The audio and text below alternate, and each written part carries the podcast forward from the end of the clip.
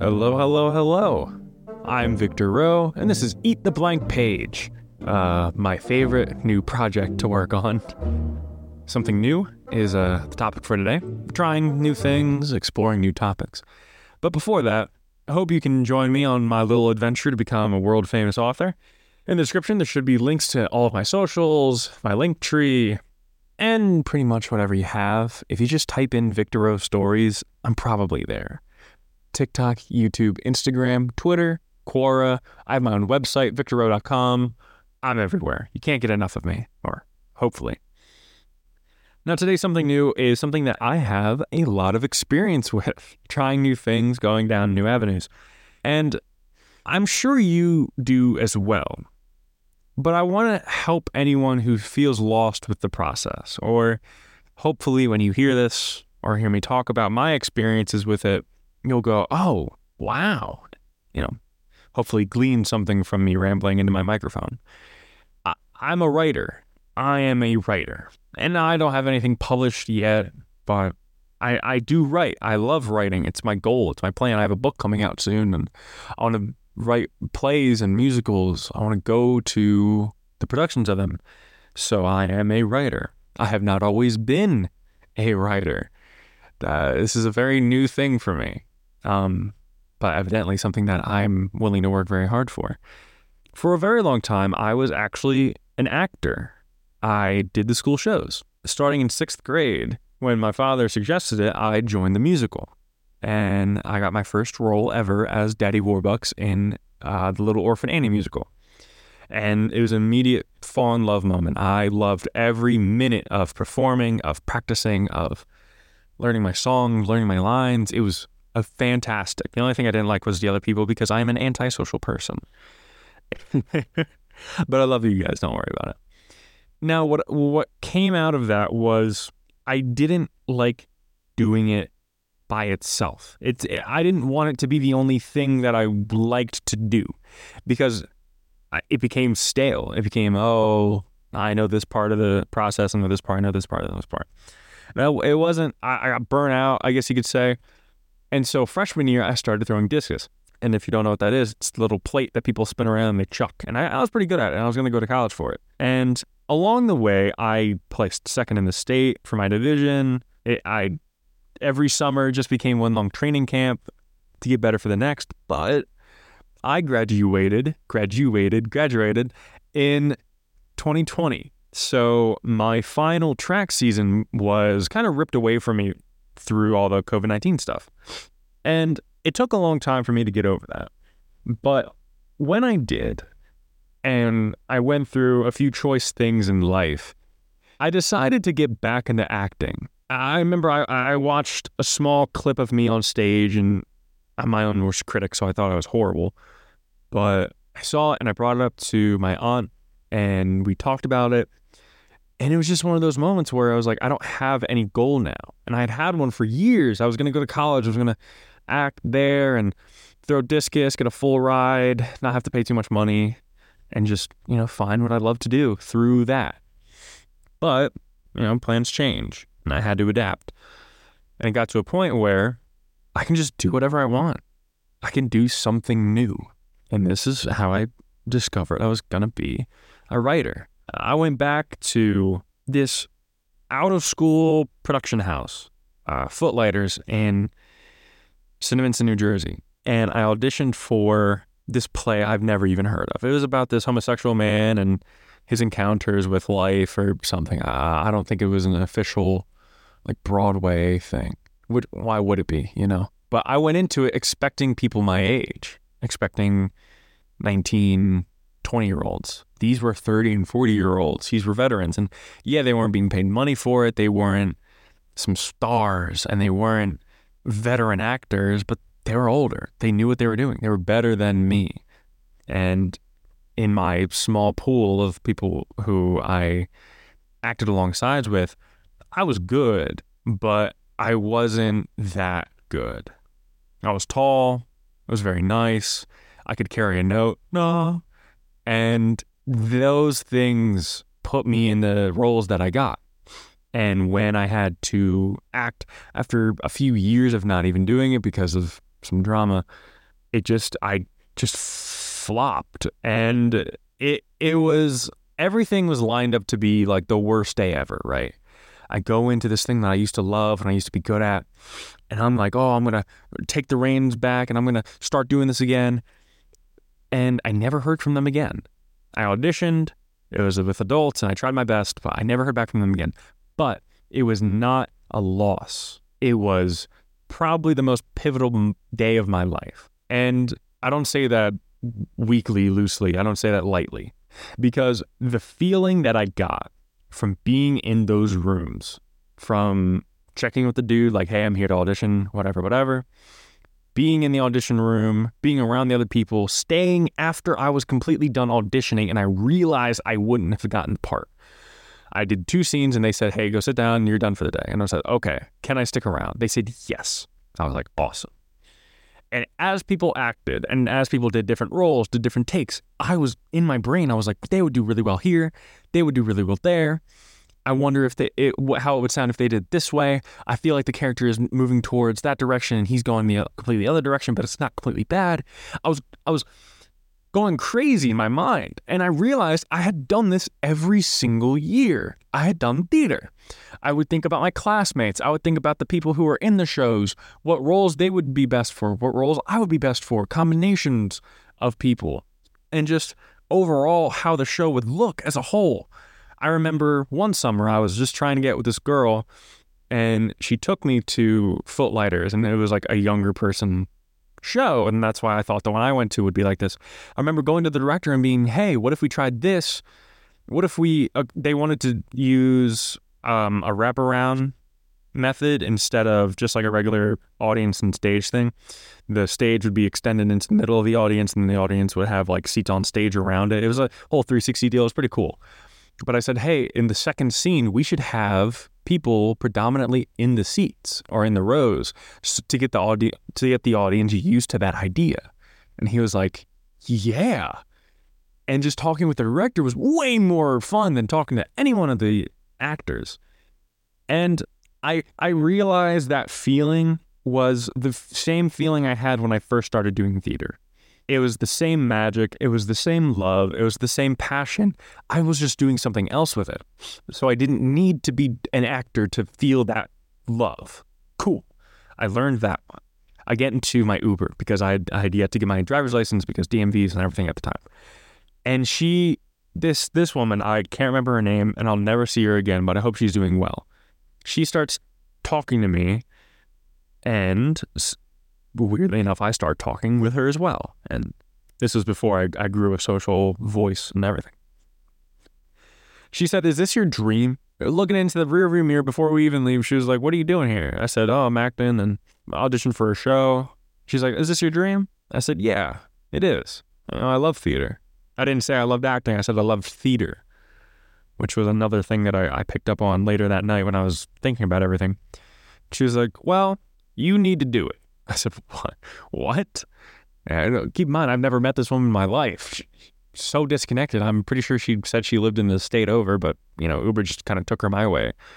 And she told me this story about how she went through life. She became a nurse to take care of her daughters, and her daughters became nurses because that's what they saw her do. And she told me about how she looked back and she wished she would have started doing things when she was younger and took everything a little less serious. And it was a it was a magical conversation, and the long and the short of it, she was she, like aggressively. She was like, "You need to do this. This is it. This is what life is, man." And she could see like how excited I was talking about it. She was like, "That feeling you have right there, that's what matters." She said, "I don't care who you are. I don't care how old you are.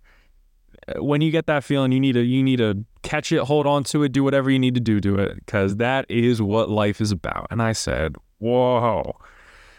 It was just a wild conversation. And by the end of it, I took her seriously. I was like, wow, okay. Um, you mean I can just do this every day? This can be what I think about. This can be my goal. This can just be. I don't need to work a job for the rest of my life that I, I hate and have kids that I don't like and then raise to be, you know, jerks and then just pay for college and yada yada. She said, You can do all that, fine, but the second you you start following those things that you love, you'll realize the only things that matter are the things that you do, and the only things that you do are the things that matter. So if you do nothing, nothing matters. And I was like, oh, if you do nothing, nothing matters. Huh. And so she went. I've, ne- I've, you know, like I said, never seen her again. But it was then I started to take it more seriously. I, I had traded um, contact information with a few people there. And I started telling them, like, hey, I'm thinking about writing this play, which is actually in my book, Doppler House. You can go check it out on victorrowe.com. I'm, I have the prologue up for now. But trading numbers with people, like networking, um, looking into different playhouses that will actually put on a show that a new writer writes, the process of it. And then just the realization that writers are part of it. You can just write something and it ha- have it be a story and go through the process. And maybe you're not the actor on stage. Maybe you're not the director, you know, making sure everyone's doing the right thing.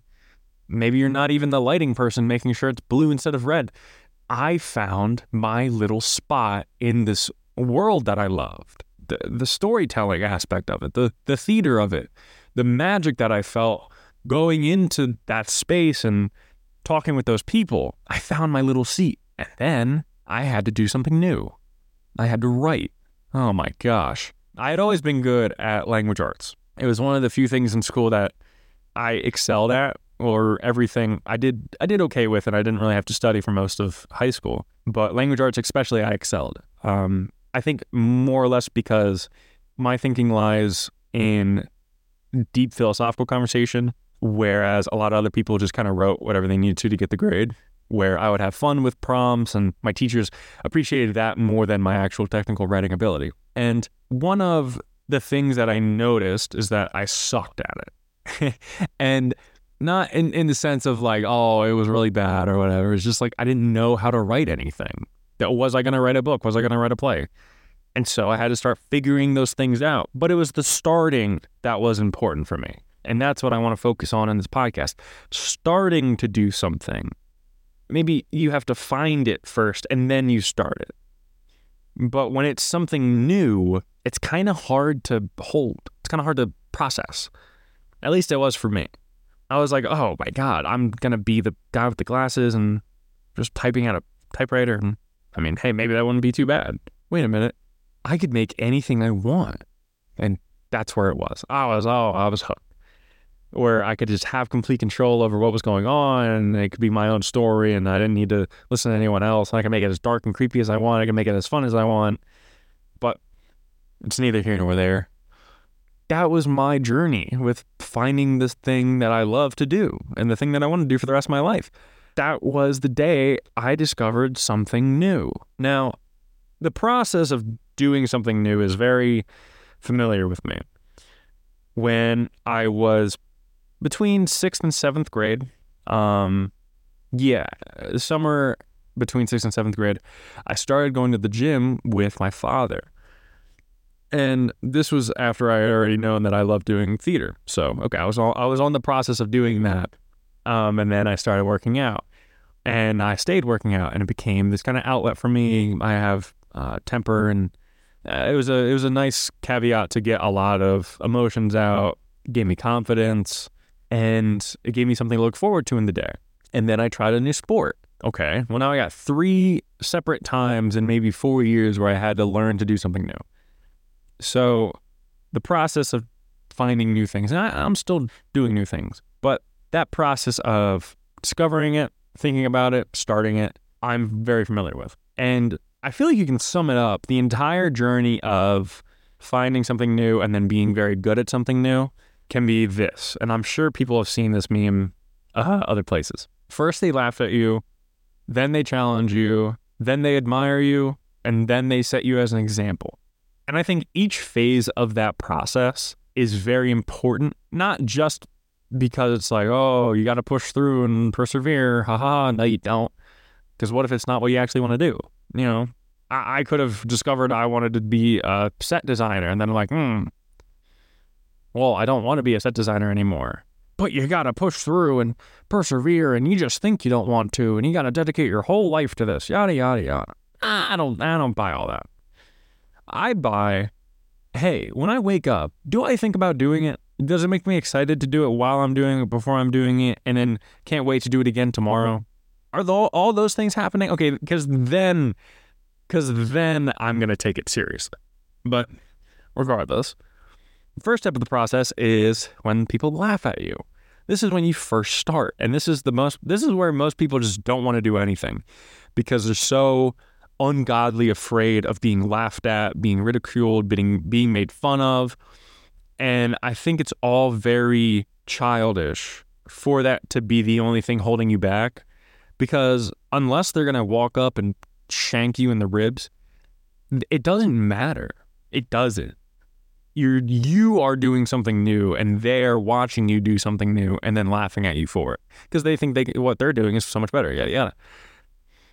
And it comes from our inherent just like knee jerk reaction to judge things. It's just some people are more open minded than others. But when people laugh at you, you can also use it to your benefit. It doesn't need to be a negative thing. What what I think laughing does, and when people see someone do something new and then laugh at them or make fun of them or talk about it behind their back or whatever you want to attribute it to, I think in the same way that evolution kind of takes place and you find your niche through finding opposition in certain places and then going down the path that like it's survival of the fittest for the environment. So if you're not fit for the environment, you're not going to survive. In the same sense, if you can't get past people laughing at you, you're not going to survive in whatever you're doing, even if you like it. So let's say you wanted to, I don't know, this is what I did. I wanted to box and I wanted to start training just fighting in general for self defense, but also because I like Baki. And hey, I, this isn't um uh, uh oh God, what is it? This isn't a random example. This is a my example was something I've done recently. I started training for boxing, not because I wanted to be a boxer, and I started training Muay Thai, not because I wanted to be a Muay Thai fighter. I've started practicing just different techniques um, and just instead of weight training, like how I always had for many, many years, now when I go to the gym, I'm stretching, I'm warming up, I'm working the heavy bag, I'm working the long bag, and more stretching, stretching, stretching, core, core, stretching.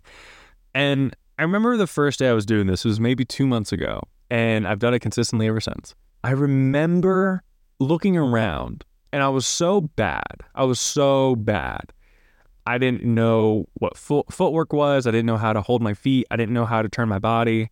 You know, I had did I had done discus, so I knew how to spin, but naturally athletic I am not.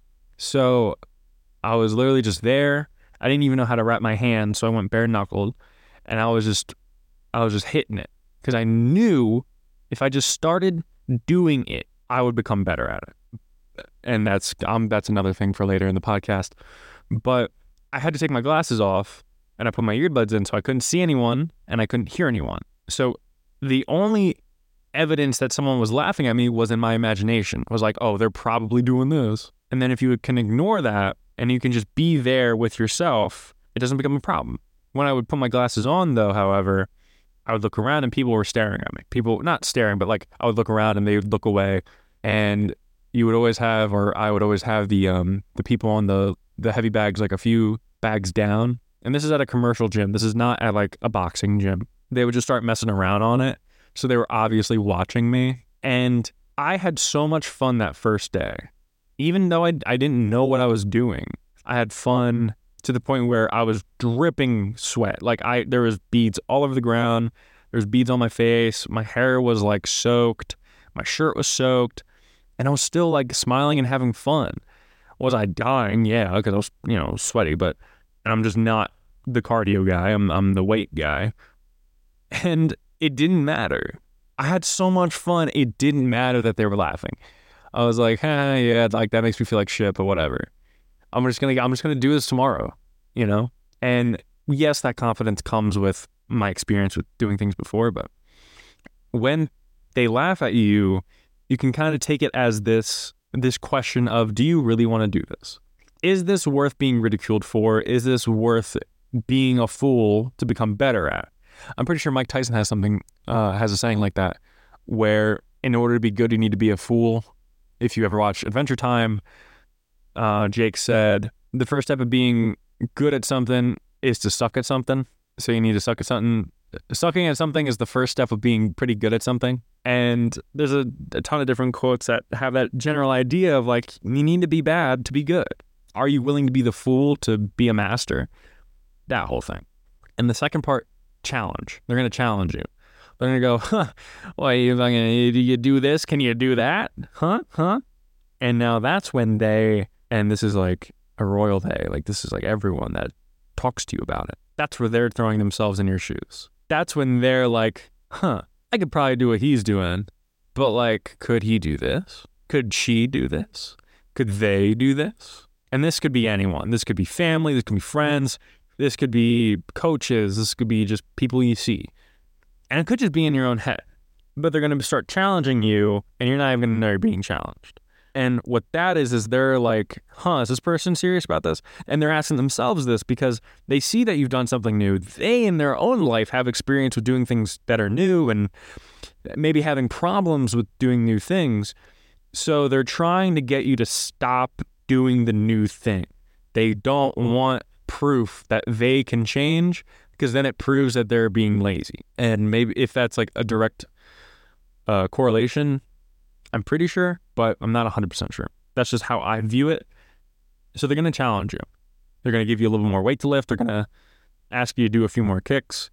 Um, maybe they'll just talk about you more or whatever. But then after you break through the challenges and you stay consistent with it and you get good at it, they're going to admire you. They're going to, oh, this is an example of someone who did something new in my lifetime, started doing something new, stayed with it, and is now pretty good at it or decent at it or okay at it. Whatever it is, you went from bad, a negative, to good, a positive. And it's an example to them, and they're going to use that for themselves whenever they try something new.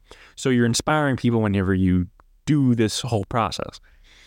And the admiration, they admire you, and they just eventually come to set you as an example to other people because they're going to be talking about this thing or this process of hey, I want to do something new, blah, blah, blah, blah. If someone goes to them and that person saw you, laughed at you, challenged you, and then saw you come out on top, they're going to go to this new person who's wanting to do something new and be like, hey, look at this guy. Look at this girl. You know, she's been doing this crazy thing and she's now good at it. And I'm sure you, you had, you, you, the listener, just had this crazy moment where you thought of someone who said that to you before. Hey, look at Mikey. He's been doing this for maybe a few weeks and look how good he already is hey, well, he wasn't always like this. You know, two years ago he was trash, and that's the process of doing the um, of doing something new. Now, when you are looking at an idea of something that you want to do, I hesitate to say you should tell people about it because I don't think you should. I, I don't. I don't think you should at all. I think the only times you should tell people about things that you are passionate about, that you want to do or want to get better at, is after you've already done something. If you, let's use my boxing example. If I went to my girlfriend and I went, hey, I'm going to start boxing, I'm getting the I'm getting the reward of doing something new and doing something impressive without having to do it by saying that I'm going to do it. And because now I've already I feel like I've already done it in a way there's less draw to do it. And I'm not doing it just for anyone's approval or acceptance. It's just that you feel like you've already done it because you've told someone about it and they went, oh, wow, that's cool. So if you set up the feedback loop of, I need to do this before I tell anyone about it, you'll be way better off. I promise you, you'll be, you'll be way better off. You don't need to tell anyone your plans. You don't need to tell anyone your moves. And if only when you find someone who does what you want to do, that's when you start talking. That's when you start being like, hey, I have this idea, I have this idea, I have this idea. But they they are, you know, they're a professional in their field. They're good at their field. They've done this before. So they know this rule of if you're going to talk, that's just talk. What have you done? So uh, for that example, I, I do things to have evidence that you're trying and that you're improving before you start talking about new things. And that's another idea that's actually very important.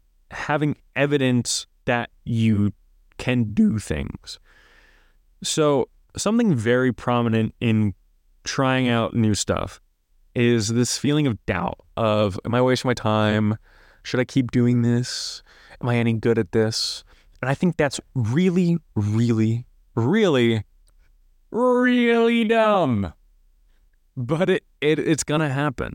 You're gonna have the self doubt if this is one of the first times you're trying something new. And the only reason you doubt is because there's a lack of action or there's a lack of proof. And as people, as humans, we are pattern based. So if we have a pattern of going, I'm going to do this, I'm going to do this, I'm going to do this, and then nothing else happens, we observe that pattern as reality because it's the you know it's it's the trail behind us that defines how far we've gotten, not the trail in front of us. Because we can talk about all we want, but unless we actually move forward, we don't move forward. And so if you're constantly in that loop of saying you're going to do something and then not doing something, you're establishing within your own brain that you cannot do it, that you as a person cannot do it, that all you can do is say that you're going to do something and then you're going to fail at doing it. Or that that is just what happens, that there is no reality where you think about doing something, you tell yourself you're going to do it, and then you do it. That doesn't exist to you unless you have proof of it. And so that's why there's this initial resistance when doing something new. You don't have, even if you have proof of doing a million different things a million different times, if you don't have proof of doing something new that's completely different than whatever else you've done, you're not going to have any proof that you can do that. So there's going to be this initial resistance. And only by doing things that are new and scary and unique are you going to learn to get through this barrier easier and easier. Now, when it comes to the vision, like how I was talking about earlier, do not tell anyone. Why? You need to tell the people who need to know.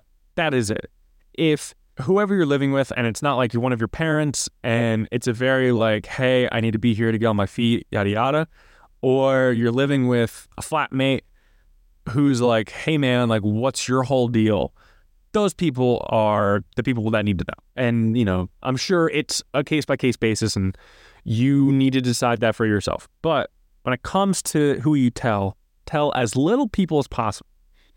And the only caveat to that is strangers, you can tell them, you can tell as many strangers as you want. Just remember the rule of when you tell someone something, you feel like you've already done it. So keep just things that you've done, maybe the overarching goal that you want to do, and that's it. Never talk about your next steps because of what I mentioned previously. But when you go to your friends and your family, you're going to people who have this construct of you in their mind. God forbid it's one of your parents because they still see you as like a baby.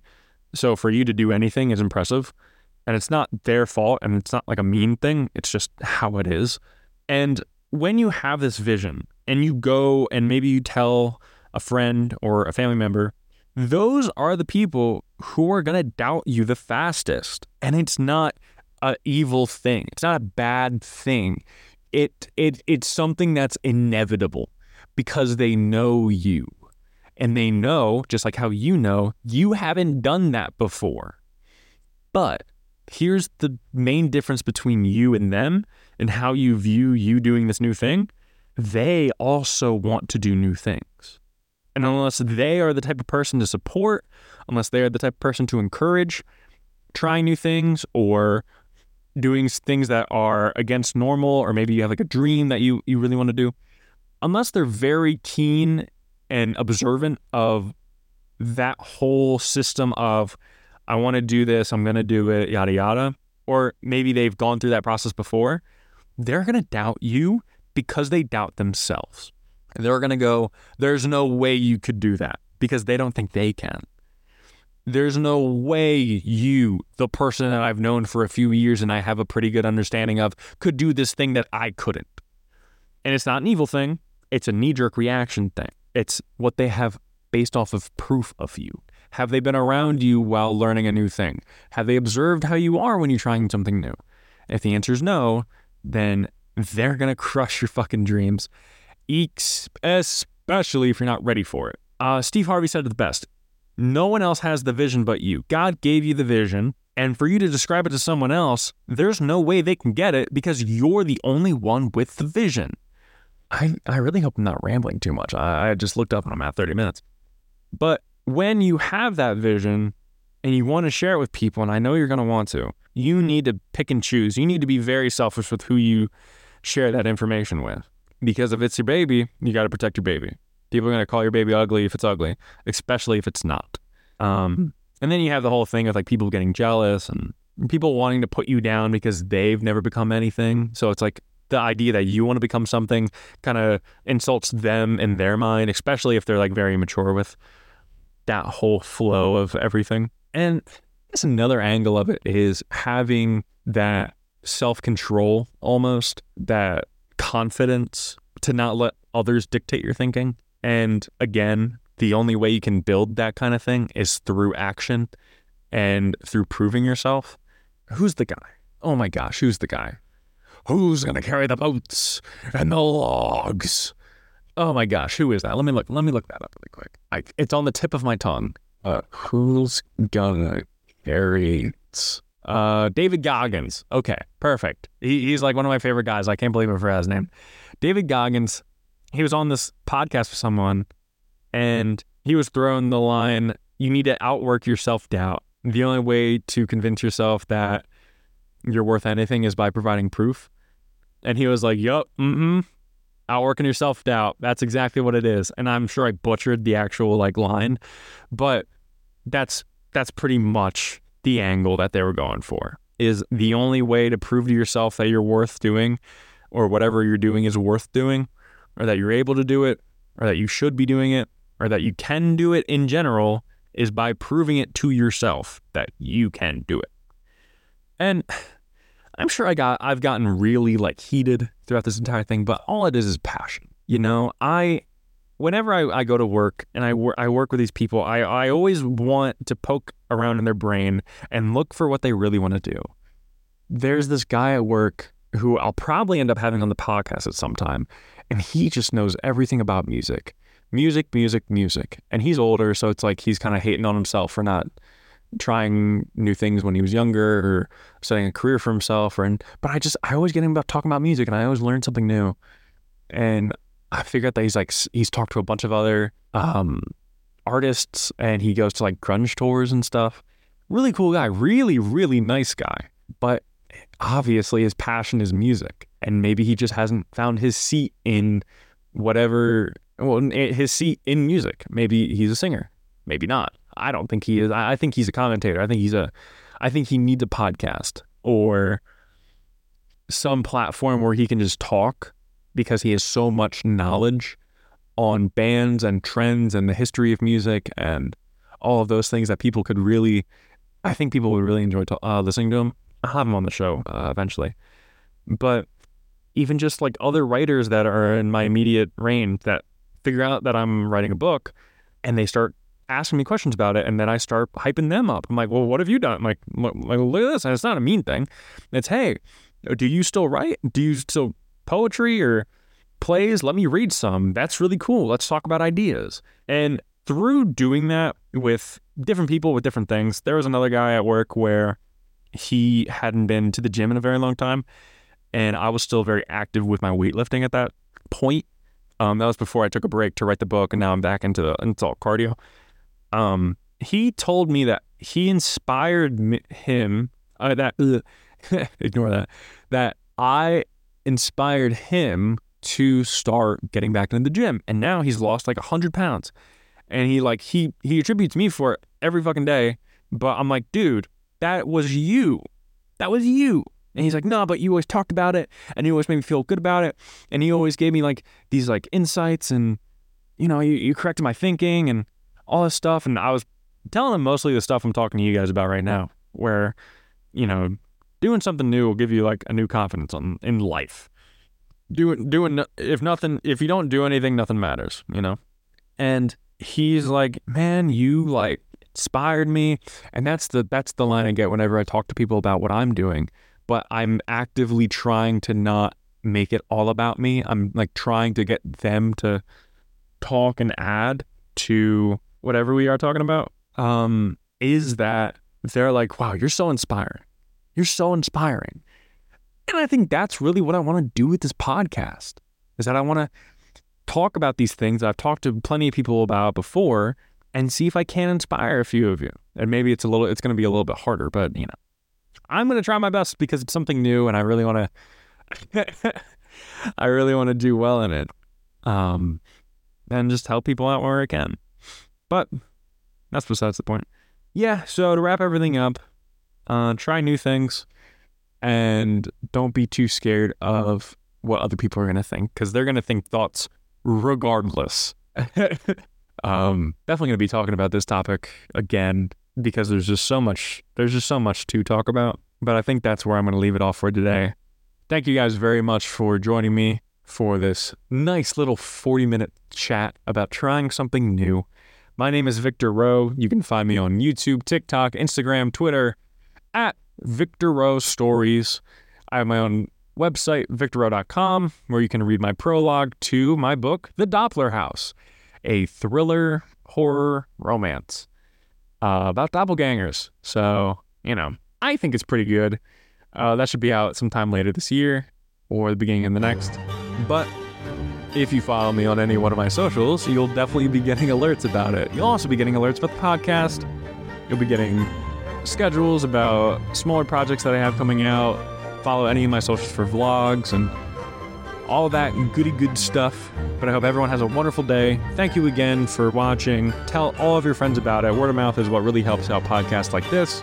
Get to the people who will actually enjoy listening to them. So, let me say, have a good nice day one more time. I will see you guys in the next episode. Stay safe.